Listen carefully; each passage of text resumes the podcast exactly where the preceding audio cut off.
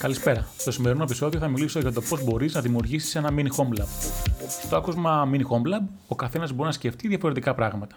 Για παράδειγμα, το μέγεθος των διάφορων components ανεξαρτήτω αρχιτεκτονικής και το άλλο αφορά την υπολογιστική ισχύ.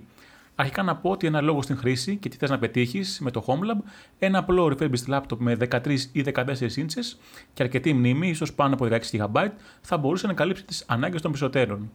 Σε αυτή την περίπτωση και σε refurbished laptop, επειδή ουσιαστικά είναι σαν να έχεις ένα PC με ποντικοπληκτρολόγιο, οθόνη και UPS, λόγω της μπαταρίας, καλό θα ήταν να τσεκάρετε ότι η μπαταρία είναι καινούρια και δεν έχει επηρεαστεί η διάρκεια της.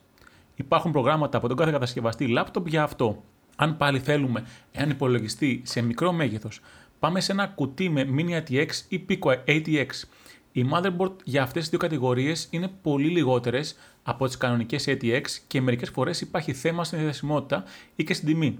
Για παράδειγμα, αν θέλουμε να φτιάξουμε ένα πλήρες σύστημα Mini ATX με Ryzen επεξεργαστή, 16 GB μνήμης και 500 GB σκληρό, μπορεί να φτάσει περίπου περί τα 370 με 400 ευρώ. Αυτό το ποσό, παίρνοντας όλα τα μέρη φυσικά ξεχωριστά, με τα φθηνότερα components. Σε αυτή την περίπτωση μπορείς να ξεφύγεις την τιμή αν θέλεις κάτι καλύτερο σε specs. Εναλλακτικά μπορείτε να πάρετε ένα μικρό PC από εταιρείες όπως Minis Forum, B-Link, Taobao, Zotac κτλ. Στα notes θα βάλω κάποια links από Banggood με τιμές κάτω των 400 ευρώ. Έπειτα, η άλλη επιλογή είναι single board computers. Ξεκινάτε με δύο Raspberry Pi 4 των 8 GB και δημιουργείτε ένα mini cluster όπου μπορείτε να κάνετε τα πάντα. Μπορείτε να πειραματιστείτε με virtual machines σε ESXi on ARM, ενώ παράλληλα να έχετε και containers. Για δύο Raspberry Pi 4 των 8 GB το καθένα, το σύνολο είναι 169 ευρώ, αν έχετε ήδη τροφοδοτικά, από κινητά και κάρτες SD. Πάει στα 210 ευρώ με case, τροφοδοτικό και κάρτα SD.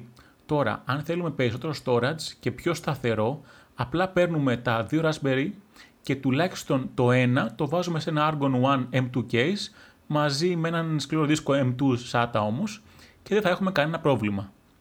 Επίσης, αν θέλουμε να δοκιμάσουμε και ένα λίγο πιο advanced δίκτυο χωρίς φυσικά να ξεδευόμαστε, μπορούμε να πάρουμε ένα 8-port ε, managed switch όπως το D-Link DGS 1100 που κοστίζει περί τα 30 ευρώ και έχει δυνατότητα για link aggregation, static ε, DHCP mapping και μπορείς να σετάρεις και VLAN από το web interface του. Επίσης υπάρχουν και ακόμα φθηνότερες λύσεις με επεξεργαστές Celeron με μικρή κατανάλωση ενέργειας, πολύ μικρότερα από τα mini PC των εταιριών που προανέφερα, όπως της Minis Forum. Ένα από αυτά με Celeron J4115 είναι το Larkbox της Chewy, που στα 160 ευρώ περίπου παίρνεις ένα μικρό PC στο οποίο μπορείς να σηκώσεις και ESXi, Proxmox ή κάποιο άλλο virtualization platform. Βέβαια, η καλύτερη λύση εκεί είναι ένα Linux με κατεστημένο Docker. Οι λύσεις για mini home lab, τόσο σε μέγεθος όσο και σε κόστος, είναι πολλές και στην αγορά των ανακατασκευασμένων υπάρχουν πολλαπλές επιλογές. Αυτά για σήμερα. Μέχρι την επόμενη φορά να φροντίσετε τον εαυτό σας και να φροντίζετε ο ένας τον άλλο.